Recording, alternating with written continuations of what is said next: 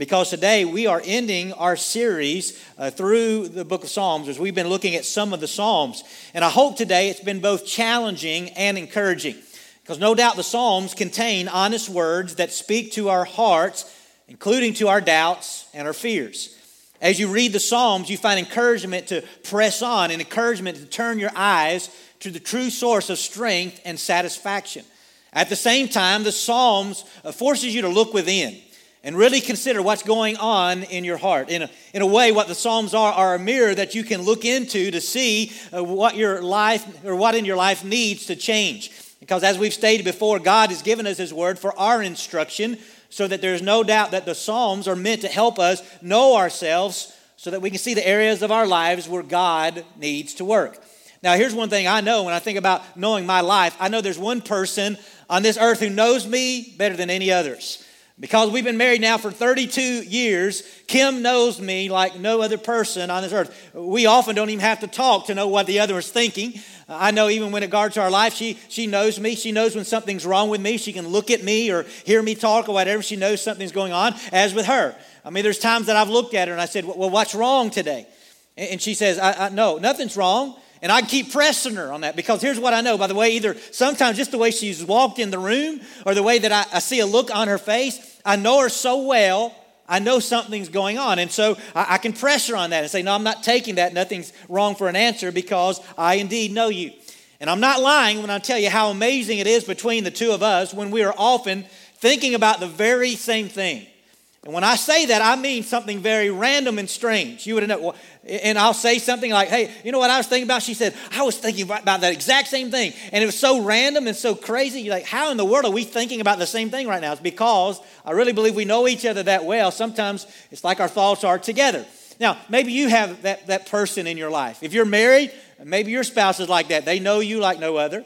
If you're not married, maybe that is a close friend that you have and says, This close friend knows me. They, they know every action. They know when I'm in a good mood, a bad mood. They just look, one look at me and they know what's going on. If it's not a close friend, maybe it's a parent, maybe it's a teammate, maybe it's a coworker. But most of us have that person in our life who knows us better than anybody else. You agree, right? Y'all, y'all say that. But here's what I want you to know no matter how well somebody knows you on earth, here's the truth I want you to get this morning. Are you ready? That no one knows you better than God. Okay? No one knows you better than God. Again, if you haven't already, do it now. Turn to that Psalm 139. Most of you hopefully are already there, but if not, turn there. Because this is another psalm of David. And as David begins writing this psalm, he makes a powerful statement about God. Look at how it begins. He says, O Lord, you have searched me and known me. You know when I sit down and when I rise up. You discern my thoughts from afar. You search out my path and my lying down and are acquainted with all my ways. Even before a word is on my tongue, behold, O Lord, you know it altogether. You hem me in behind and before, and you lay your hand upon me. Such knowledge is too wonderful for me. It is high, I cannot attain it. Now, as, as David thought about his relationship with God, he declared to the best of his ability his amazement on how well God knew him. He knew that God knew every action he took and every thought that came to his mind. He even knew that God is so great that even before a word is spoken and it came out of his mouth, that, that God knew that. You see, God's ability to know us so well is probably why at times, have you ever had this time where you were getting ready to speak something and you had this little thought that says, I shouldn't say that? Y'all ever had that? Here's what I know God knew what was getting ready to come out of your mouth, and because He knew it, His Spirit was speaking to you and saying, Don't let it come out, right? Because he was trying to warn you that what was getting ready to come out shouldn't come out of your mouth. That's how well God's Spirit knows you. And David was overwhelmed with the thought of how well God knew him. And as we think about this truth, God's knowledge of us can be a very good thing because, hear me, God knows exactly how He created us and what He has called us to do for Him. Think about a moment in regards to David. In 2 Samuel 15, we read where Saul, uh, Saul lost his right to be the king of Israel through his disobedience. And so God knew that he was going to select a new king for Israel. So what did he do? He sent his prophet Samuel down to the house of Jesse, basically saying, You go there, and the next king of Israel, you're going to find it in the house of Jesse. And so here was Samuel in Jesse's house and having Jesse bring his sons before him. And one by one, Jesse brought those sons. And one by one, Samuel looked at that son and said, Oh, no, no, no, he, he, that's not him.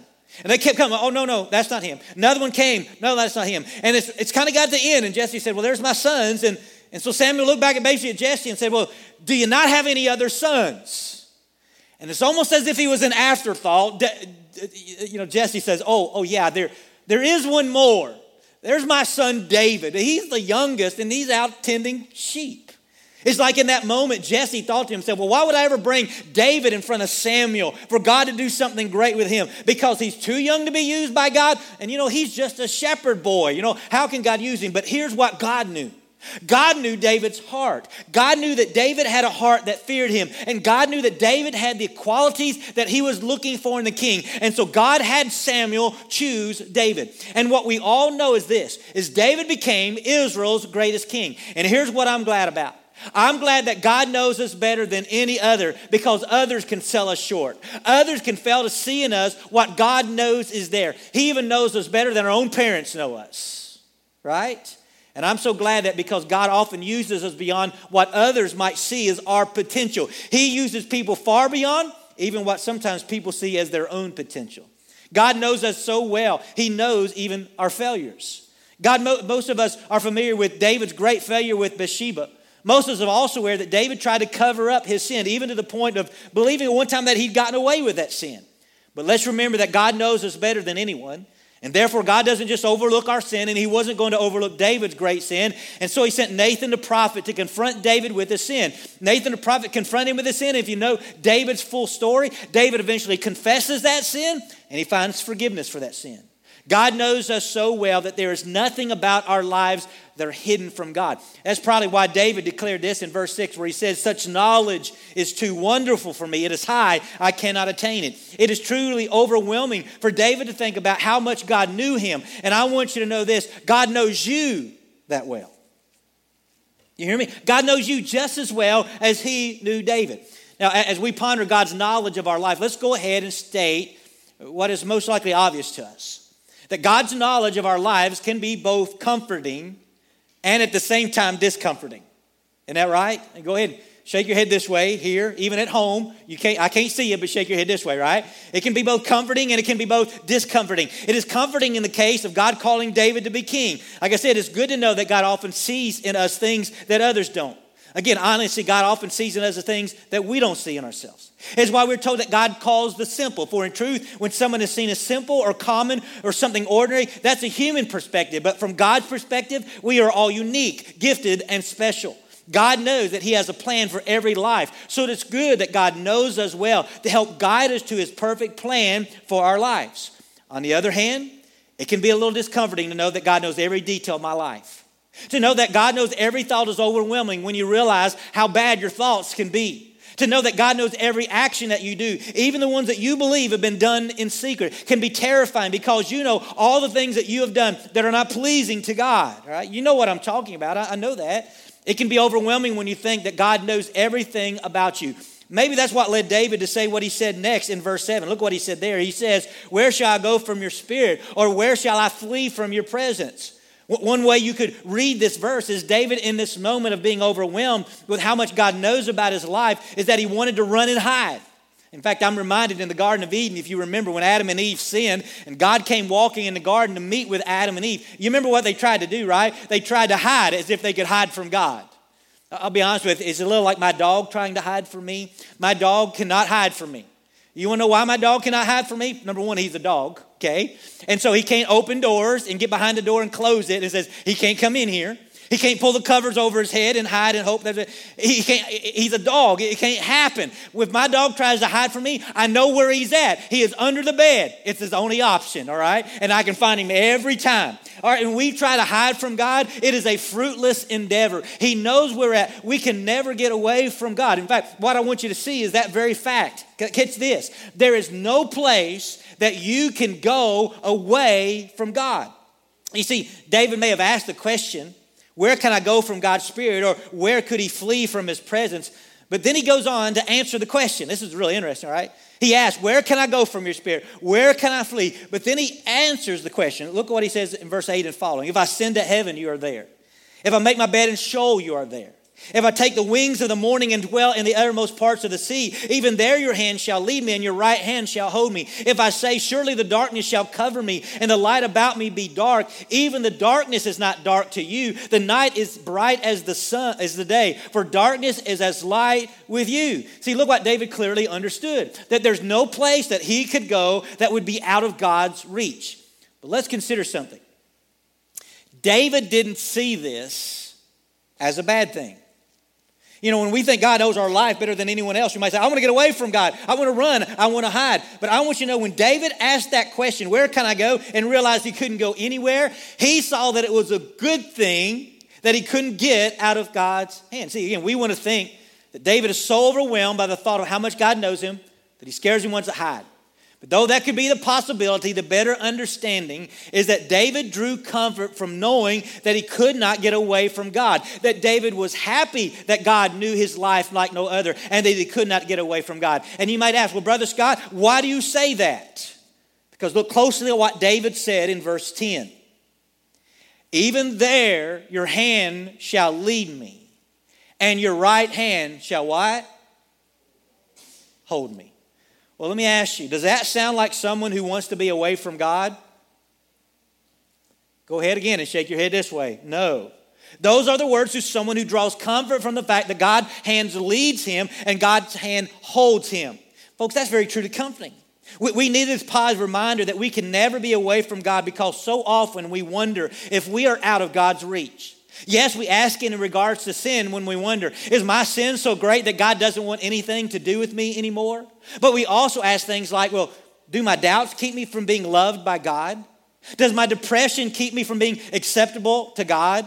Does my bad moods keep me from God? Does my mistakes keep me away from God's hand? Or maybe this last one, does all the trouble I'm experiencing mean that God is hidden from me or that He doesn't care? You need to know nothing takes you out of the reach of God. David would have asked several of these questions because, as I mentioned, he sinned greatly against God, so he could have thought, well, God's finished with me. I've sinned, all right? But remember, David experienced God's forgiveness. David also spent time hiding in a cave, running from his enemy. And as he was running for his life, he could have said, Has God forgotten about me? I'm running for my life. My enemies are coming against me. Has God forgotten about me? My life is very dark at this moment. But isn't, you know what David experienced? He always experienced God's deliverance. David experienced many things that could have brought questions about God's place in his life, and David said, There is nothing that could take him away from God's presence. Look at verses 11 and 12 even again. Look at what he said. He said, If I say, Surely the darkness shall cover me, and the light about me be night, even the darkness is not dark to you. The night is bright as the day, for darkness is as light with you. That phrase, cover me, can be translated from the original Hebrew as crush me. In other words, David is looking and being honest as we must be, that his tendency might be to look and say that the darkness is crushing him. But, folks, can I say this? But that darkness is as light to God. In other words, even in your darkest days that you think that you are far away from God, or maybe you think that God cannot help you and nothing can help you in that moment, I want you to know this that listen, God, listen, can handle that moment because that moment that seems so dark to you is a moment that is light to God. In fact, remember what His Word tells us that God is working in all things for the good of those who love them. So, what we have here in the first 12 verses is David utterly praising the greatness of God, all right? Saying, God, you, you, listen, you know me better than anyone else. God, I can never get out of your reach. He is praising God. Now, as I say that, some of you may say, well, I'm still not convinced that God's so great. You say that God, you know, knows me better than nobody, but I'm not sure. You, you say I can't go anywhere to get away from God, but I'm not sure. And so, David, as he goes on, he's going to say, Listen, if you still have doubts, let me tell you something about God. He says, Your life gives testimony to the greatness of God. In fact, look, look at this next part, okay? This next part is going to show us that your life gives testimony to God. It's an often quoted part of this psalm, but let's look at it closely. He says, For you formed me in my inward parts. You knitted me together in my mother's womb. I praise you, for I am fearfully and wonderfully made. Wonderful are your works. My soul knows it very well. My frame was not hidden from you when I was being made in secret, intricately woven in the depths of the earth. Your eyes saw my unformed substance. In your book were written, every one of them, the days that were formed for me, when as yet there was none of them. How precious to me are your thoughts, O God. How vast is the sum of them. If I could count them, they are more than the sand. I awake and I am still with you. You see, one thing David is clearly saying here is if anyone has doubts about the greatness of God, then just look at human life. Human life is too complex for there not to be a God, and human life shouts that God is great and that his works are wonderful. Do you doubt God? Let me, let me tell you do something. Look at the person sitting next to you, or look at the person across the aisle. That life that you see is shouting that God is great. You see, atheists today still seek to discredit God. They even point to science and say that the more we understand science, the more God is disproved. However, they say this the opposite is actually true. The more that we discover, in science, the more one sees the hand of God. And even this, the more accurate God's word is shown to be. Take this passage, for example. David wrote these words thousands of years before he had ultrasounds. Thousands of years before we could look into a mother's womb and see a child that is developed. Yet David said in verse 16 that God's eyes saw his unformed substance. The original Hebrew reads something more like my rolled up substance or my folded up substance, all right? That's how it really reads in the Hebrew. If you've ever looked at the stages of an embryo in a mother's womb, this is what you know. In the early stages, it looks as if this embryo is unfolding or unrolling in the womb. Think about this. Thousands of years before an ultrasound was, was able to look at that and see that an embryo unfolds or unrolls in a mother's womb. God's words declared that very thing. David knew that. And why was he able to say that? Because guess who created us?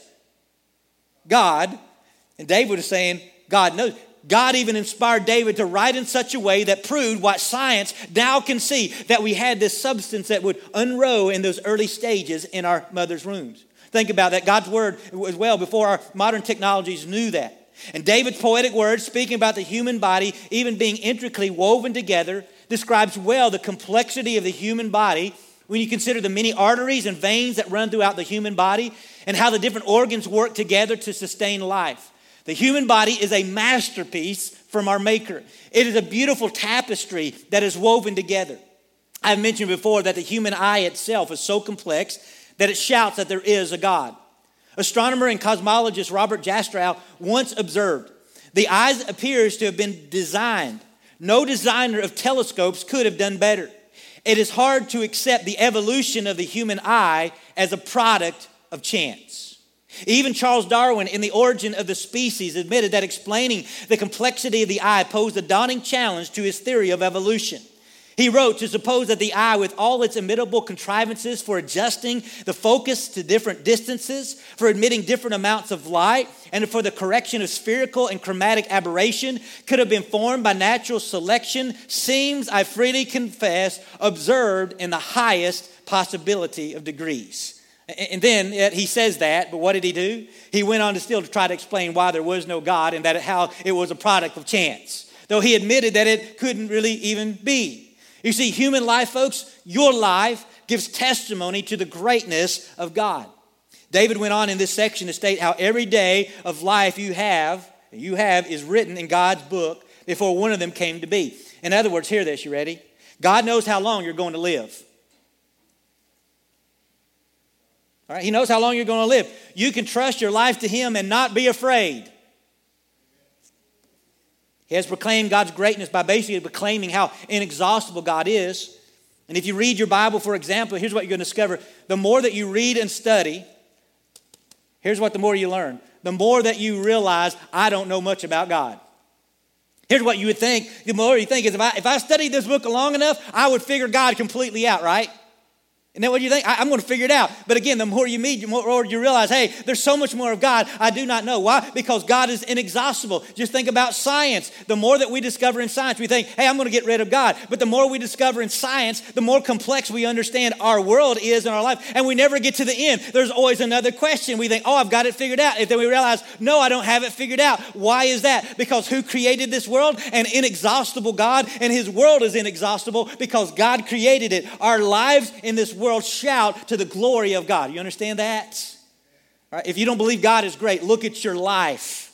It is a testimony to the greatness of God. Now, if your life gives testimony to God, then what should your response be? Well, David, in one way, reminds us that your life should be passionate for God. Look at the next couple of verses with me. Oh, that you would slay the wicked, O God. O men of blood, depart from me. They speak against you with malicious intent. Your enemies take your name in vain. Do I not hate those who hate you, O Lord? And do I not loathe those who rise up against you? I hate them with complete hatred. I count them my enemies. Hmm. Now, I've seen on occasions when people are dealing with a psalm, they just skip these verses. Why? Well, because in a way they seem out of place, do they not? Do they not? All right, for those here, shake your head this way at home. Shake your head this way with me again. All right. Yes, they seem out of place. Right? In this psalm, David is singing the praises of God. He's declaring God's greatness, marveling at even how God has made his life beautifully. And David suddenly turns and said, Oh, that you would slay the wicked, O God. How does that fit? Well, it makes perfect sense if you notice why David says these words. Look at verse 20 again. He says, They speak against you with malicious intent. Your enemies take your name in vain. What David says here, he says because he is passionate about defending God. Think about it like this for people who are parents, you know this, right? You don't want anyone speaking bad about your kids. Agreed? Let's give an example. I know this is going to be a far fetched example, but let me give it to you anyway, right? Let's assume there's a dad who's coaching his son's little league baseball team. All right? And there's another parent who doesn't like this coach. And so he begins to talk bad about this coach. And then, as he begins to talk bad about the coach, he takes it to the next level because then he starts talking about the coach's son by saying something like this The only reason he's playing is because he's the coach's son. I know this would never happen, all right, but imagine this with me, right? You know what's going to happen. That dad who is the coach is going to do what? Say, listen, you can dislike me all that you want. You can talk about my coaching all that you want, but you leave my son out of it, right? And if it doesn't stop, what's that dad going to do? He's going to be ready to what? Fight, right? Fight. You, you keep talking about my, come on, let's bring it on because you're not going to talk about my boy, right? You're not going to do that. Talk about me. But uh, in a way, listen, think about it. In a way, this is what David is doing here in regards to God. He loves God so much. He's just declared his greatness. And so he's like, God, take care of those who are talking bad about you. Wipe them off the face of the earth. He is defending God's honor in a way. Now, listen, not that God needs defending, right? He doesn't need defending. But that's what David wants to do. David even felt justified in a way because you notice in verse 21, he says to God, He says, I, I hate those, you hate God. I loathe those who rise up against you. David knew this that God is a God of justice and that wickedness and evil are punished by God. So he believed he was justified in the way he felt. Let's acknowledge this. There were times when we read in the Old Testament that God had certain groups of people destroyed. In fact, atheists bring up God's command in the Old Testament to destroy the Canaanites as pointing to God as cruel and sadistic, even at times to discredit the Bible. However, here's what they forget is that the Canaanites were sacrificing their children on the altar of Molech. They were a people who were evil and who refused to turn to God. God never indiscriminately destroys people. In fact, what He desires for all people is that they would turn from their wickedness and be saved. Think about God sending Jonah to Nineveh. Nineveh. The Ninevites were wicked people. Why did God send Jonah to Nineveh? He wanted the Ninevites to what? Repent, right? To turn back from God. That's what he wanted, all right? Now, God always wants people to repent. Even remember the words of Second Peter. There was questions about why hadn't the Lord returned yet? And this question about why hasn't he come and why hasn't he judged wickedness? Why hasn't he wiped evil off the face of the earth? Why hasn't the Lord returned yet? And so Peter's response to that question was this the, the Lord is not slow to fulfill his promise, as some count slowness, but is patient towards you, not wishing that any should perish, but that all should reach what? Repentance. See, folks, there is a day coming when judgment will be executed, but that's for God to handle, not us. David, in his statement, was basically saying, God, I want you to execute judgment now. And I want you to wipe those off the face of the earth who speak against you and speak your name in vain. Because God, you're great, you're mighty, you're holy. These folks need to be done away with. Now, no doubt what we see is David in this moment being passionate for God, wanting God's righteousness to be defended. And let me say, there's a part of this to be commended. The fact that David wants to fight for God is a good thing. Because you do understand this, right? Our, our lives are to be passionate for God. You know that? In fact, here's what God's word would tell us that we should be ready to die for God. We know that God's word says as much. Jesus said specifically in Matthew 16, For whoever will save his life will lose it, but whoever loses his life for my sake will find it. We are to be passionate for God. However, one has to be careful because even zeal for God can be misunderstood or go astray. Remember, Jesus' harshest words were for religious people who had lost their way. Or think about Saul before he was Paul. By his own testimony, he was zealous for God more than most. And in his zeal, what did he do? He killed Christians in the name of God. He thought he was defending God's honor, and so he was killing Christians. That is until he met Jesus and understood that Jesus was the Savior, and he went from killing Christians to making Christians, right, as he spread the good news of Jesus Christ. Our lives should be lived passionately for God, but we have to be careful to have the mind and the heart of God so that our zeal for God does not become self righteousness, which it can. Therefore, what everyone must do then is this you must bring your life under the scrutiny of God. Thankfully, that's where David ends. He declared the greatness of God. He stated his passion for wanting God's name to be defended. But when he ends, he ends with these very important words. Look at this Search me, O God and know my heart. Try me and know my thoughts and see if there be any grievous way in me and lead me in the way everlasting. It's almost as if in this moment David is saying, God, this is what I'm feeling and thinking, but God, show me if I'm wrong, which is what we all must do in life, right? We must bring our lives to God and say, Lord, show me the truth of my life because I can be mistaken. I can be blind to my own actions. We must do this because we're told in Proverbs 16 25, there is a way that seems right to a man, but its end is the way to death. You see, our ways can be wrong, and so we have to come and say, God, show me. And what David does here at the end of Psalm 139 is a person coming and saying, Lord, listen, you know me like no other. So show me the things about my life that I don't see, and even the others around me don't see. Show me the things in my life that you want me to do that I might think I'm capable of, but that you say you know how you created me and you know how you want me to serve you. Show me those things, God, that I might serve you right. It is going to God and saying, Lord, search me. Show me sin that I think is hidden, or maybe even sin that I, I, am not aware of, God, that I might confess it, repent of it, find forgiveness, and grow in your grace. It is going to the Lord and saying, Lord, show me those areas in my life that I think are out of your reach and remind me that you are there. Show me, Lord, where I am not trusting because I think that you cannot provide. Show me, Lord, where I'm anxious because I think you don't care. Show me, Lord, where I have become hopeless because the situation seems dark. Show me, Lord, so that I might trust all those things to you and help me to trust. It is going to the Lord and saying, Show me, Lord, where I have forgotten your greatness. Remind me, Lord, that you have created me, that you know the number of my days, and help me, Lord, remember that you love me and that you want the best for my life. It is going to the Lord and saying, Search me, Lord, and show me where my attitude is right, not right. Where I might hate my enemies, show me, Lord, how to love them as you desire. Show me where there is hatred so that I might instead seek your love. Show me, God.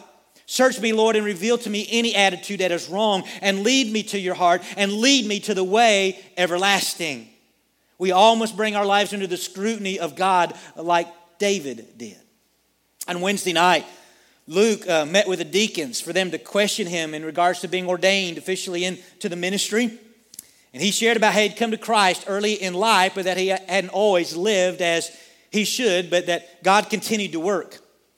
He even shared how he had surrendered to a call to worship ministry, even served in a few churches, with each one of those ending probably less than he had desired. But he even got to the point where he uh, had given up on pursuing God's call, even thinking, well, maybe I heard God's call in my life wrong. Maybe this is not what I'm supposed to do with my life.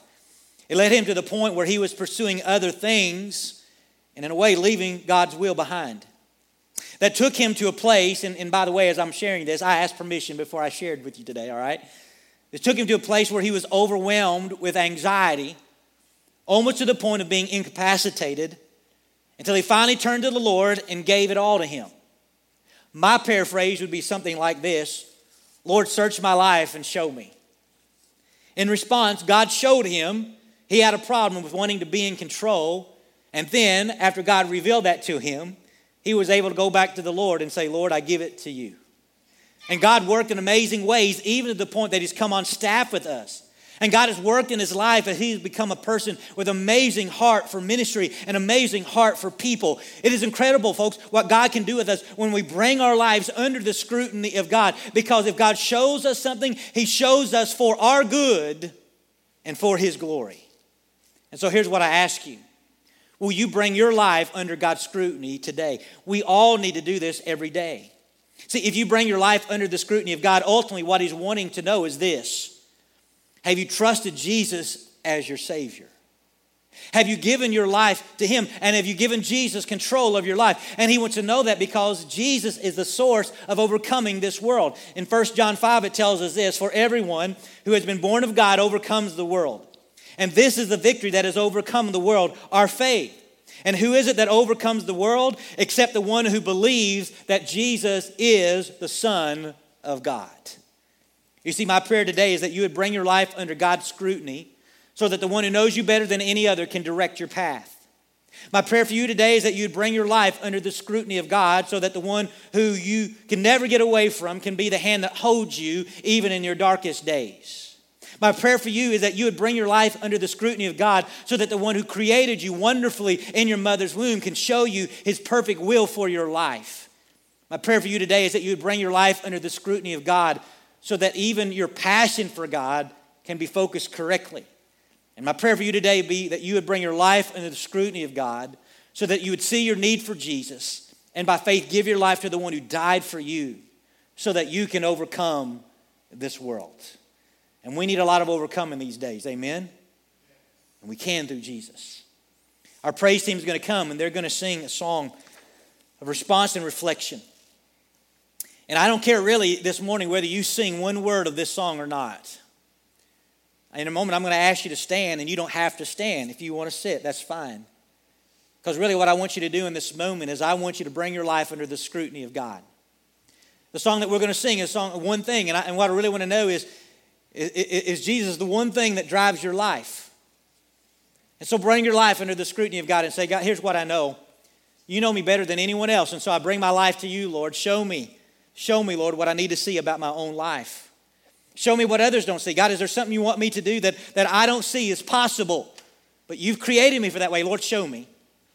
In your life, if there's a sin that maybe you're trying to keep hidden, Lord, show me that sin that's there.